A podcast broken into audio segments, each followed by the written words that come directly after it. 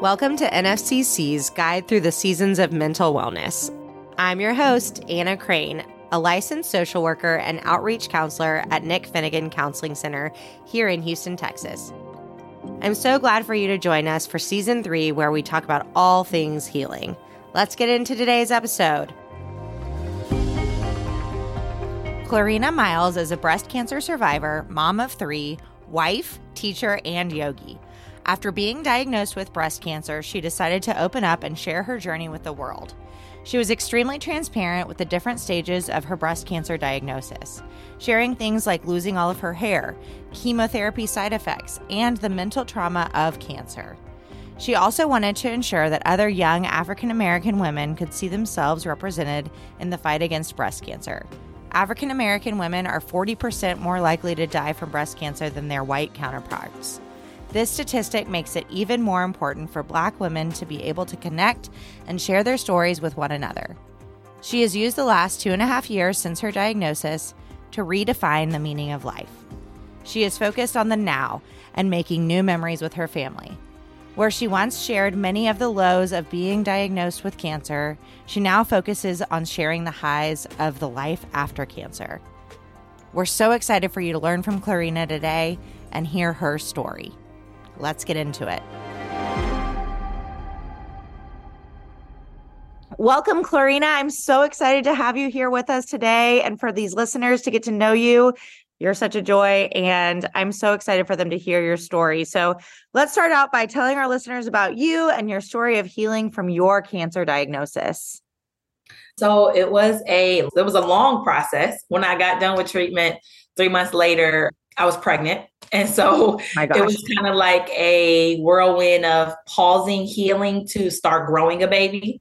Mm-hmm. And so I feel like I didn't actually start healing until a year later once I had the baby. And yeah. then I was like, oh shoot, like this is what this feels like to like be on the other side, have my own body and everything. But I found the biggest thing I found is that it's harder on the other side than when you're in treatment.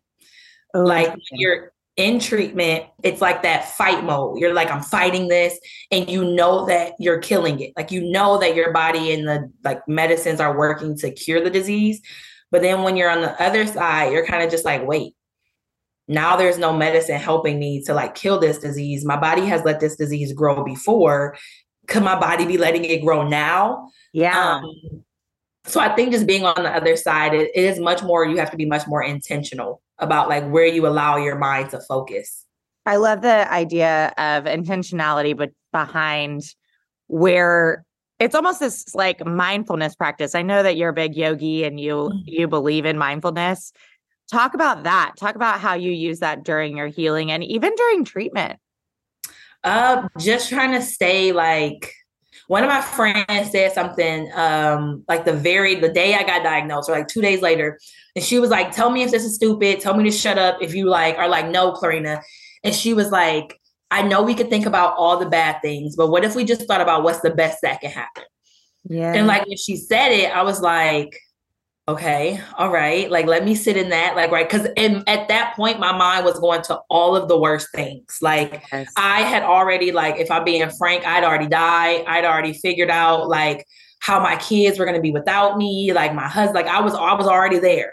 And yeah. so she's like, what's the best that could happen? And that, even to this day, I'm like, all right, Clorena, what's the best you can get out of this? Like, yeah. and like some people are like, oh, pos like what is it, toxic positivity? And I'm like, no, that's just how I work. Like, yes, I'm just looking for the best possible thing. Prior to this, all my life, and kind of like my dad just ingrained in us this kind of like what's prepare for the worst. Yeah. And so all my life, I've kind of always prepared for, I was over prepared for everything. I was ready for the worst. So if the worst happened, I didn't feel, so. and I'm like, no, like I'm gonna stop living like that now. I'm gonna start preparing for the best mm-hmm. and just seeing what happens. And so I think that little saying was able to like keep me like, all right, Clorena. And sometimes I'm not like, what's the best that can happen? But I'm just like, all right, everything does not have to be for bad. Like, what could go right in this? So, yeah, well, that's like a funny thing knowing you and knowing how you just exude positivity.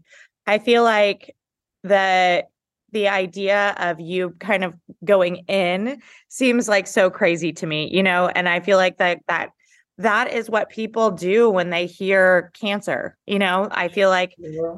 you know, like there there's this like level of just I am now like what you said, I'm dead. And I feel like that's so scary and it's so scary for the people around you who love you and want to support you. So when you heard the C word, what was your response and how did people around you respond? Initially, I was just, I mean, I like, it was like when my doctor was on the phone with me because she called and she wanted me to come in for an appointment. And I was just like, nah, like I can already see where this is going. Like this isn't good news. And I was like, I'd rather be in the comfort of my home. And so when she said it, I just looked at my, I had my phone on speakerphone and me and my husband kind of just like looked at each other. And then I don't know what she said after that. Like I, uh, bits and pieces of her conversation, I remember, but I kind of was just sitting there, just like crying. And my husband's like, You're going to be all right. And I'm like, in my head, I'm like, Bro, people die from cancer. Like, mm-hmm. this is like what this is the one thing you don't want to get in life. Like, anything yeah. else you can kind of figure out. Yeah. And so, and then, you know, you get the movie image of cancer, right? So, like, I immediately went to like the movie image of what it would be like to have cancer, like the bald head and then being sick all the time and people, you know, treating you like you were already dead and then you get better and then you die later. And so it was like I had like this whole image. I think my husband kind of like was just in shock and I think he just was like his immediate reaction was just like comfort comfort me. Yeah. Um I didn't my kids were so young that like we didn't tell our kids. Like we just said mommy was sick. Um but yeah, how old were your kids again? I mean forever. Zara had just turned was Zara was turning one, so she hadn't turned one yet, and Phoenix was two. Yeah. Or three. So Phoenix baby. was three. Phoenix was three. So little. Yeah. They, yeah, they were so little that they didn't. My sister had already gone through cancer, so I talked to her a yeah. lot when I got diagnosed and I talked to my dad. Like those were like, so I talked to those people a lot. And it was weird because like people I hadn't talked to in a very long time or like not much, when I said I had cancer, they all like reached out. But then it was interesting because after that first reach out, none of them reached out again. Yeah. Well, and I, you know, I think that that's like what you just said, I feel like is so important. It's like you are almost going through this interesting grief process when you're still living right? Mm-hmm. It's that mm-hmm. like process of the loss of what would be and mm-hmm. what could mm-hmm. be. And and I think people don't know how to respond mm-hmm. because they hear the word cancer. And and I know this, you know, from my own personal experience and from my, you know, my mom, and I have lots of family members. And I feel like so often people, it's almost like this fight or flight response to cancer. And then you have to manage other people's response to you. Yep and how hard that is to feel like I'm managing someone else's grief around like their brothers, sisters, dogs, dad had cancer once, and now they're really sad when they're talking to me about my experience. Mm-hmm. Did you feel like that? Or they're like, "Yeah, I lost my grandmother to cancer," and I'm like, not what I need to hear right now. like, I'm so sorry about your grandma. like, yeah, like, not right now. Like, or yeah. they're like, you know, I totally understand what you're going through because I've lost people to cancer. And I'm like, so wait, wait I'm about to die? Like, wait, I'm like, wait a minute. I'm not dead. Yeah, you didn't lose me. It, yeah, yeah, yeah. Like I'm still here. I'm present. I'm talking to you right now but it is but I, I i mean i can only imagine that is hard for people because before i went through it like the amount of empathy and the amount of just like watching what i say to people or the questions that i ask or whatever it's totally different now that i've been on the other side. So i am like 1000% experience is the best teacher because without it you just don't know how to respond. You just don't yeah, I mean, I think that that's true. Experience is the best teacher. I feel like would I would say that that's like overwhelmingly true in life. And I love the concept of like growing in your empathy, right? I bet that was probably a part of your healing because you're dealing with the people who respond around you. Did you feel like you wanted a large group of people to know about this or did you feel like you needed to keep it very like insular? When I found out, because I am a very like I handle things on my own type person. Like I don't before prior to this don't ask for help i handle it like i am a very like private person and so when i told my husband that i wanted to share it i was like look i can't have this conversation 15 different times yes. so honestly like my sharing was kind of like a little bit of me being like selfish too because i'm like if I just put it out there for everybody to see, I'm not going to get all the one off questions. Every conversation I have with somebody doesn't have to be a, so how's everything going? What happened last? Because people were just watching, could watch it for themselves. So I could just give one update to a screen where I didn't have to have people like asking me a bunch of questions in the moment. People could sit on it, think about how they wanted to respond. And then when they asked me questions, they were a lot more purposeful. Like, and so just sharing it out, that one helped me. And then two, when I got diagnosed that night, I literally researched, like I went on Instagram and I just typed in like the hashtag like young black cancer. Mm. I couldn't find nobody really. Like I couldn't find really anybody who looked like me. And so everyone that I found, I just followed them. Like I was just like, and so, and then that kind of just made me think like when some woman Googles, I want them to find me. Like yeah. I want them to see me. And so, and that's what happened. So I just kept sharing. Um well, and I feel like that is like such a um I don't know, that is like such a pinpoint of exactly who you are and like the educator that you are and the woman that you are and the mother to especially to daughters that you are is like I want to be a person mm-hmm. who people can see who people like me who look like me who act like me can see and know hey hey what's the best that can happen? Mm-hmm. right? Like you are an example of that. And and i i heard you say like this was a selfish version of this. I don't think that's selfish at all. Like that is not selfish. Yeah. you know yeah truly i i do hear you and i and i've talked to other people and i know um, you know that's uh, how a lot of people feel like maybe they find one friend and they tell everything to that friend and then they're like okay you share my information so i don't have to have that same conversation over mm-hmm. and over mm-hmm. again. But to put yourself out there into the world of instagram like that and to potentially you know the world of scrutiny and to say hey you know what? This is my story and i want to help people with my story. Girlfriend not selfish.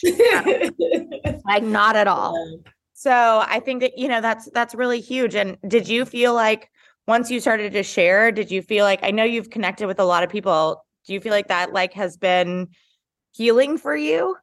Yeah, like definitely. Like like because I felt so alone. Like I at in the beginning, I felt like no, like no one understands this. Like it was like conversations. I felt like I was working too hard to ever find someone who just like understood the sentiment. Like, like and so once I found like people who were also affected by breast cancer, and I found people in the city or found people, you know, that weren't in the city, it was just easier conversation. Yeah. And so you could just talk without having to talk and explain. Yeah. So like that was one of the things like even like my best friends, like it was like I got to do too much explaining for you to understand. And like I don't, I don't, I, I just didn't pick up the phone to call those people because I was like, you got life going, you got everything. And so the community that I found of women who were like, yeah, I'm going through the same thing or had just been through it, it was just way more beneficial. Yeah. I mean, I, I feel like I, that concept of talking and having to explain something, I think is so hard. And I think that it is such a beautiful thing to be able, there's lots of bad things on the internet. Don't get me wrong. Mm-hmm but there are lots of good things too that you know mm-hmm. especially to like touch on that alone piece and feeling lonely i would say it is a great place to connect with others you know and to know their stories and to feel like you can be in it and like you said right talking without explaining mm-hmm. i think that mm-hmm. that's so huge and so i how do you feel like you can get the cancer diagnosis and handle it mentally, and then explain it to your family or not, or explain it to your loved ones or not. You know, how do you feel like all of that impacts your mental health? girl, what? Like I was like, see, this is the thing though. It doesn't impact you when for me, I didn't feel like when I was going through the treatment, my mental health wasn't bad. Like when I was going through treatment, it was like I would look outside and be like, oh my God, that tree is so green. It is beautiful. like you're just like, oh my God, the flowers. Like I've never seen flowers so bright because you're going through that kind of like, I'm just so happy to be able to be alive and fight it. Right. right. And so there's a bliss that comes in the time when you are going through treatment especially with how many stages I had. Like yes. I had chemo, then I had the surgery, then I had radiation, then I had another surgery. And so with all of the stages, I felt like I never really had a chance to, to check on my mental health. And then when I did, it would be like, okay, right as I was going from one stage to another, that is when the hit would come where I'm like, all right, Karina, like you got over one mountain, but now that there's another one in front of you, it was like this idea of like, I'm coming over the mountain. I worked so hard to get over it. I get to the bottom and I'm like, look up. I'm like, shit, there's another one. And then yes. you're like, all right, I work, I got over that mountain. Then you're like, and so it wasn't because then you get so used to getting over the mountain that it wasn't until the end when there was no mountain in sight. And it was like, shit, you got to forge your own path. Like you get to choose whichever way you go. And that is when I crumbled. That yeah. is when like after treatment, after the doctors were like no longer being like, here's the next, I, that's when I crumbled. But yeah. three months later, I got pregnant. And so it was like, shut that off because you can't stress this baby out and you got to grow this baby. Yeah. And so the mental health honestly didn't hit until it hit right when I was done with treatment. And I was just like, oh my God, uh, I'm gonna die next time because if it come back, I'm dead. and then like I'm not meaning to laugh. I'm just like, no, that's how you are. You like, yeah.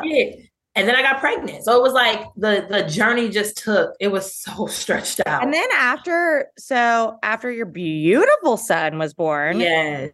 Do you feel like after that, then it was like, not only am I dealing with postpartum, I'm dealing with post treatment, I'm be- dealing with my body changing in mm-hmm. so many ways. I mean, then I had a major surgery three months after he was born. So it was so it was just like a lot. I think that once he was born, I mean, he was the best baby that like I I think God was like, look, I know I kind of like threw a wrench in there, so I'm gonna give you the best possible. and so he was the best possible baby, calm. And so I really I don't think I went through any like postpartum with him yeah.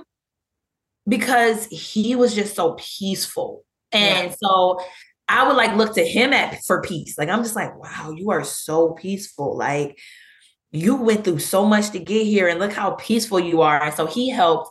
I think that in the beginning though, when I first had him, it wasn't postpartum depression, but I went through a stage where I was just like, how selfish am I to bring this new baby into the world hmm. and possibly not even raise him?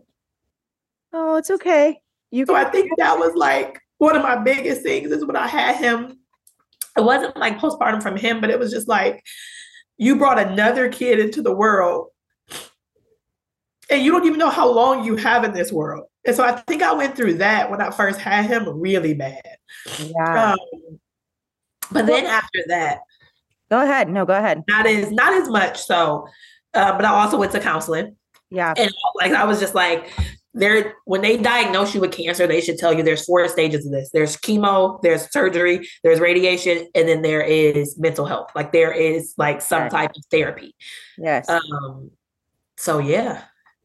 First of all, thank you so much for sharing that. I feel like it's so hard to even rehash some of this stuff sometimes and I I I so appreciate you sitting in this space with me, but and and with anyone who's listening because I think that we hear these stories and people are just like, wow, they're so strong. Yeah. know the whole thing, you know? And I think that it's important to show all sides of this. And I, and I just, something else that's, I feel like is so important too is you being able to share that you have, you know, gone through and done the work because I think that it's, it's this, there's so much stigma around mental health services and especially yeah. I feel like in the black community there's just this like that's not how we handle it Mm-hmm. Um, and for you to be able to share that is is so beautiful. And I just I really appreciate it because you know it's hard. Yeah, it is. Especially after treatment. Like that's the number one thing I tell people who's like, how can I support somebody? And I'm like, be there for them after treatment. Like that, that space is no man's land. And most people get dropped in that space because yes. everybody's like, you beat it, like you're good. And they people immediately expect you to go back to who you were before you heard the words you have cancer. And it's That's like possible.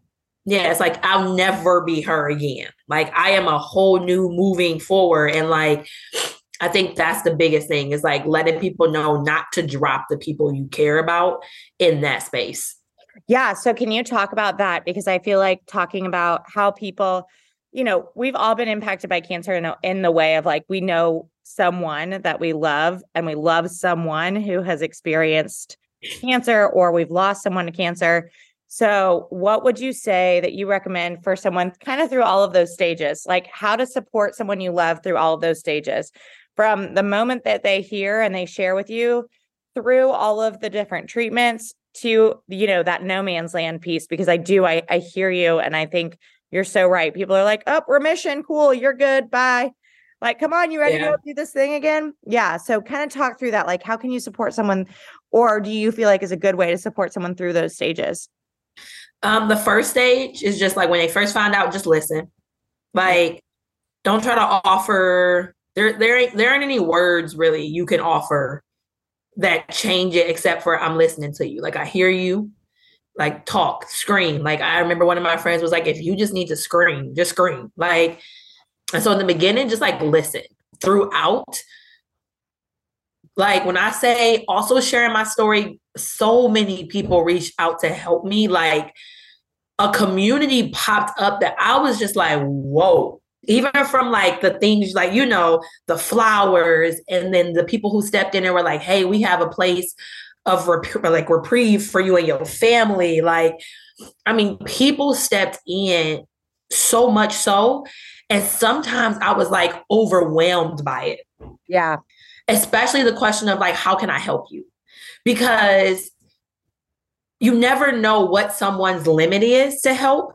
And so I found myself when people asked me that question, just being like, oh, I'm okay, just pray for me. When really I was like, I mean, I would really love a meal because, like, yeah, there's three adults here, but I also have two little babies, and my husband's still working full time, and so my mom trying to do the babies all day, and so like, yeah. actually, if you could send us dinner or like uh, like anything, but I don't know the extent to can that person so then i'm in my mind i'm going through okay who is the person? Do i think they can financially help? Are they a close enough friend to ask them for that? Like and yeah. so i think it's being very specific on how you can help. So like being like hey i can buy you i can send you a hundred dollars for groceries or i can buy your family dinner tonight or you know what i'm saying? Just being very specific. Like one of my friends was like hey get a house cleaner. I'll pay the house cleaner for the month and so it was just like yes. when people were specific during treatment, that was the best. Um, and then after treatment, like in that no man's land, just being there, like, like just not trying to force that person to get back to a space.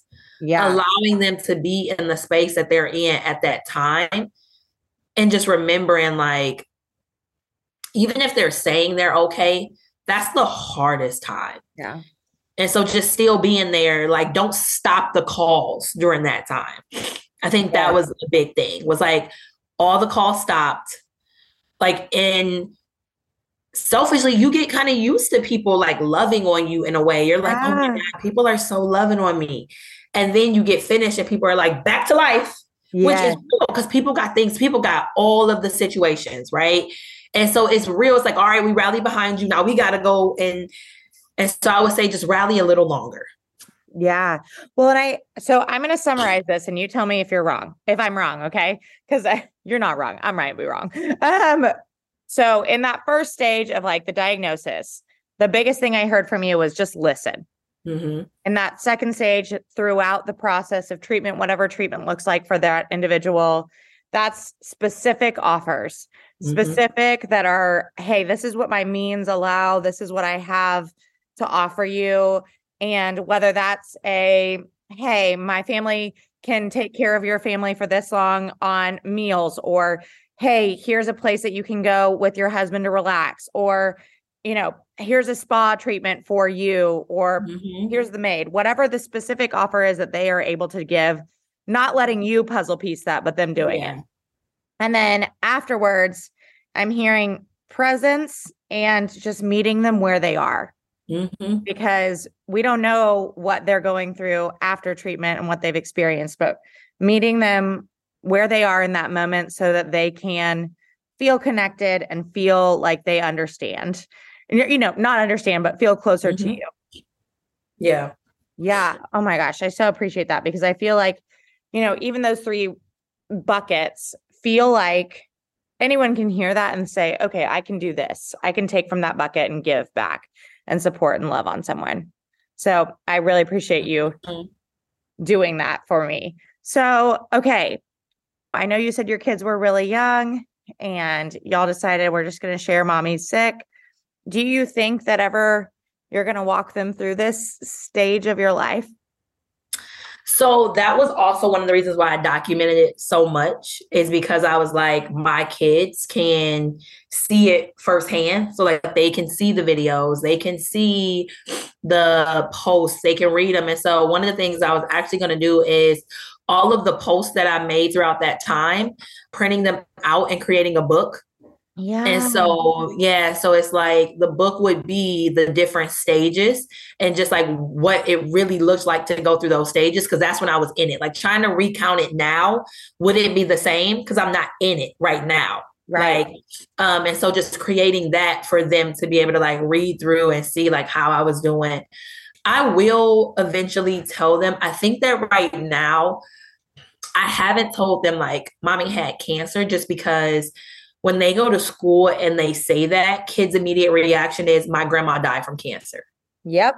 My uncle died from cancer. My so and so. Like that is just a child's immediate, because that is the connection they have to it. Right. And so I'm like, with death. Yeah. Yeah. And so I'm like, I don't know that I want her to even have to live in those feelings that come with that. And like, wait, so my mommy gonna die? Like, you know what I'm saying? So I just like yeah. I haven't, but I do walk her through like mommy was sick. Mommy took medicine in order. So like that's why mommy was bald. Cause she'll talk, she often talks about me having a bald head. And, yeah. and so I'm like mommy was bald because the medicine that was saving my life, you know, was that. And so I know that eventually, and that's why I don't know the right time because I know that eventually when she says that to a kid, my mommy was bald, my mommy doesn't have her boobs, my mommy went had medicine, they're gonna be like, "Oh, your mom had cancer." Mm-hmm. like you know, yeah. So I don't want a kid to be the first one to tell her. I honestly just don't know the balance of here is when I, and so I guess I need to start thinking about that because she's getting older and conversations like that are happening.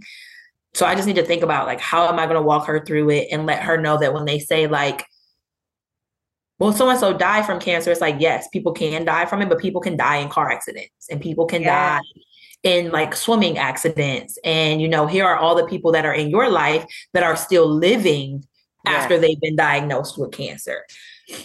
So you just made me actually think.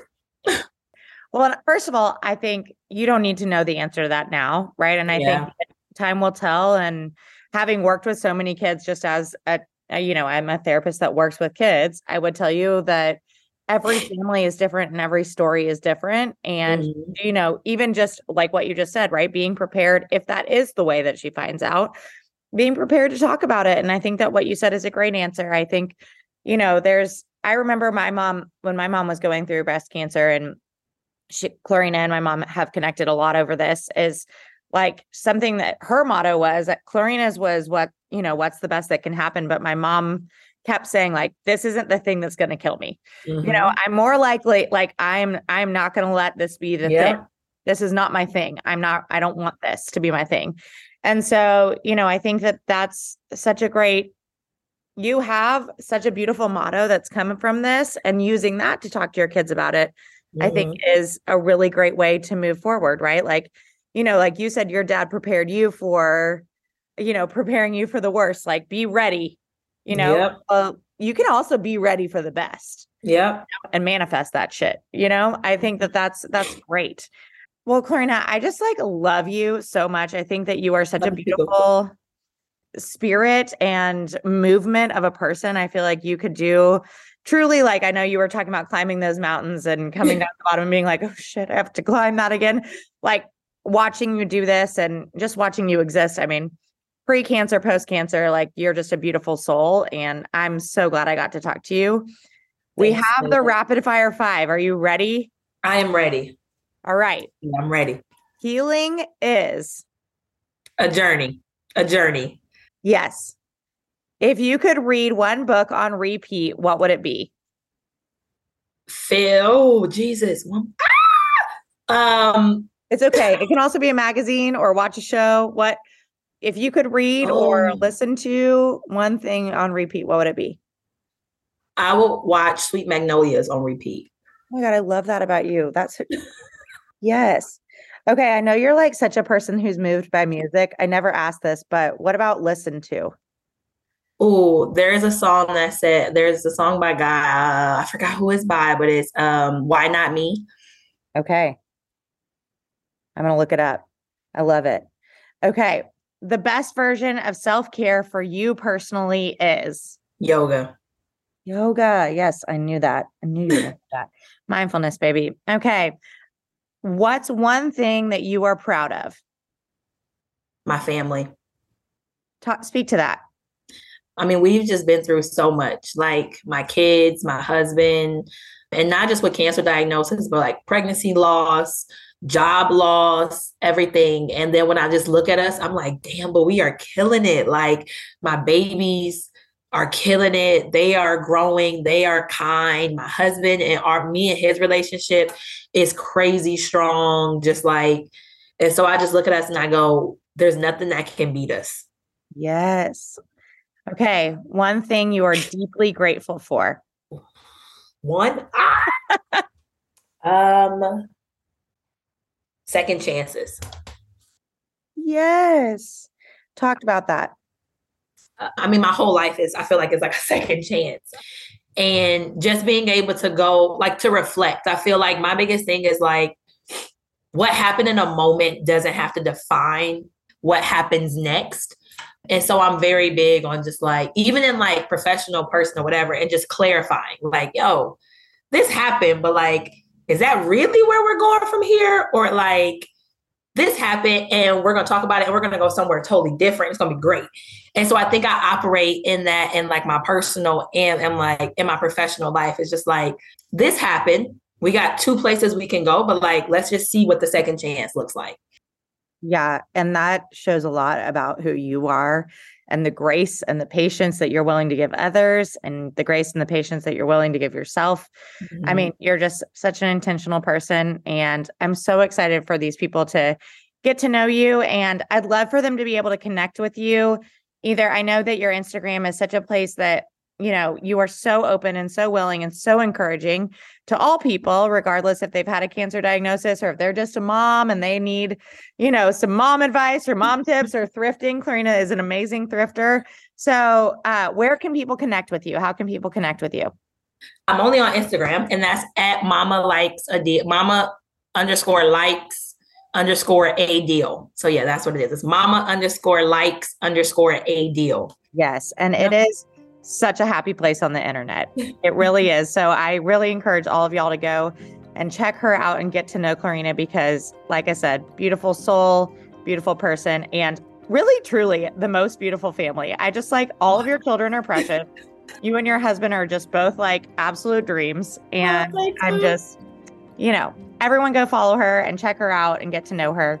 And thanks again. I hope you guys have a great rest of your day. Bye.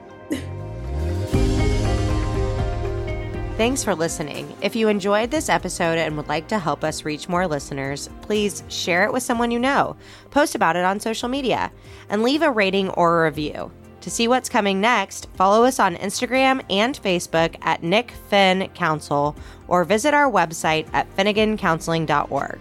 Before I go, I'd also like to thank the people who made this project possible. My wonderful friends and guest experts who joined me each episode our production team at Three Wire Creative, our editor, Giselle Dixon, and the amazing leadership team and supporters at Nick Finnegan Counseling Center in Houston, Texas. Until next time.